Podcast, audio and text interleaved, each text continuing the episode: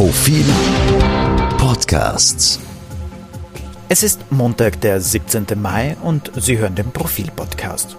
Christian Reiner schreibt im aktuellen Leitartikel über die größte Krise im politischen Leben des Kanzlers. Es ist angerichtet. Ohne Not hat sich der Bundeskanzler in die größte Krise seines Lebens manövriert, aber nicht ohne Grund. In der vergangenen Woche schrieb ich hier über die Hybris der Regierenden. Hochmut, Vermessenheit, Überheblichkeit. Das fand ich im Online-Lexikon zur Verdeutschung des Griechischen. Sieben Tage später lese ich weiter auf Wikipedia und finde. In antiken griechischen Tragödien wurde Hybris als Auslöser für das Scheitern vieler Protagonisten verwendet, die in ihrer Überheblichkeit die von Göttern gegebenen Befehle und Gesetze ignorierten.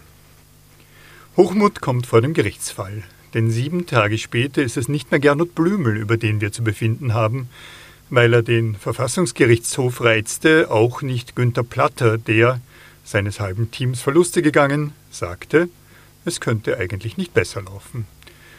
Nun haben wir den Bundeskanzler der Republik zu beurteilen.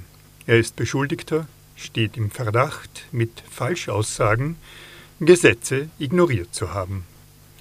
Wir wollen nicht vorverurteilen, aber Sebastian Kurz selbst geht davon aus, dass es zur Anklage und Verfahren kommen wird, dass also ein Gericht über ihn urteilen wird. Anders als bei Thomas Schmidt oder Gernot Blümel oder Wolfgang Brandstätter steht die Justiz nun nicht in der Kritik und auch nicht der Journalismus. Bei den drei Herren war ein Überschießen in den Mitteln der Justiz behauptet worden. Von wild gewordenen Staatsanwälten war die Rede. Die Medien waren kritisiert worden, weil wir strafrechtlich Irrelevantes, gar Privates publizierten. Jetzt hingegen ist im Augenschein der Anschein offensichtlich. Jeder versteht, warum die Staatsanwaltschaft sich ihrer schärfsten Mittel bedient. Ein Einschub. Gedankenlos wollte ich auch gleich schreiben, dass sich selbst der Regierungschef seiner notorischen Justizschelte entschlägt. Da fällt mir allerdings ein, dass er es doch nicht lassen kann. Indem er die Gepflogenheiten im Untersuchungsausschuss anprangert, indem er zetert, man wolle bloß keinen schwarzen Kanzler im Lande, greift er indirekt die Vertreter der Anklage an. Sie werden Ihren Strafantrag ja auf Basis der Ausschuss- und Chatprotokolle formulieren und im Licht möglicher Widersprüche. Wie steht es denn um das Verhältnis des Kanzlers zum Rechtsstaat? Judikative, kurz mag die Staatsanwaltschaft und damit die Justiz nicht. Legislative, kurz mag den Untersuchungsausschuss und damit das Parlament nicht. Exekutive, die muss er mögen. Darunter fällt unter anderem er selbst als Regierung. Die vierte Säule des Staates, den Journalismus, nutzt der Kanzler. Er mag uns aber auch nicht mehr. Gernot Bauer schrieb vor einem Jahr im Profil. Kurz fehlt der Respekt vor dem Parlamentarismus, den er nur als Assistenzsystem im Regierungsworkflow betrachtet. Warum fällt mir jetzt Karl-Heinz Grasser ein, der das Parlament als Quatschbude bezeichnet hatte? Wie kam das alles? Der erst zweite Kanzler der Zweiten Republik, der als Beschuldigter geführt wird.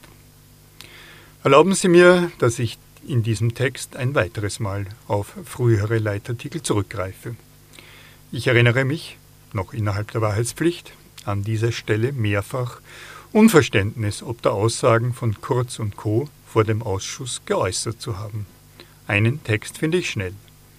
Am 1. April 2021 schrieb ich, die Inhalte des Chats langweilten mich, alltäglicher Postenschacher und Business as usual.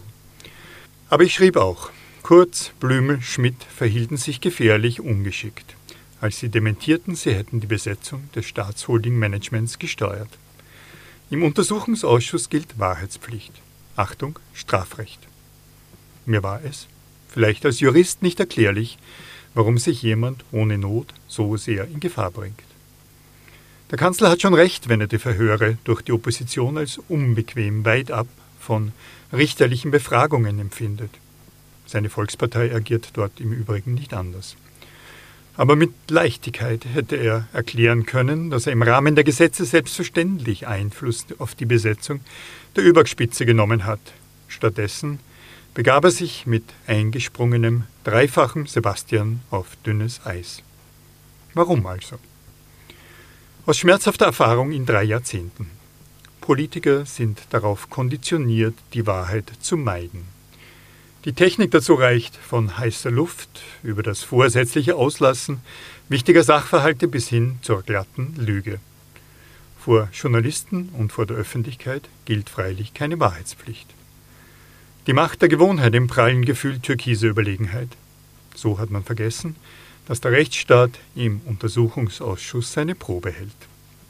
Wir hingegen werden nicht vergessen, die ehemalige Parlamentspräsidentin Elisabeth Köstinger hat den Untersuchungsausschuss vor einer Woche als Löwinger Bühne bezeichnet. Sie vor einer Woche und der aktuelle Parlamentspräsident Wolfgang Sobotka vor drei Wochen forderten, man solle die dort geltende Wahrheitspflicht abschaffen. Welch ein Zufall. Zurück zu Wikipedia. Dort steht, ich zitiere, das Amt des Parlamentspräsidenten ist in Österreich ähnlich wie der Bundespräsident eine Institution der Identitätsfindung und der überparteilichen Politik. Ende des Zitats. Wir lernen, bei Wikipedia gilt nicht die Wahrheitspflicht.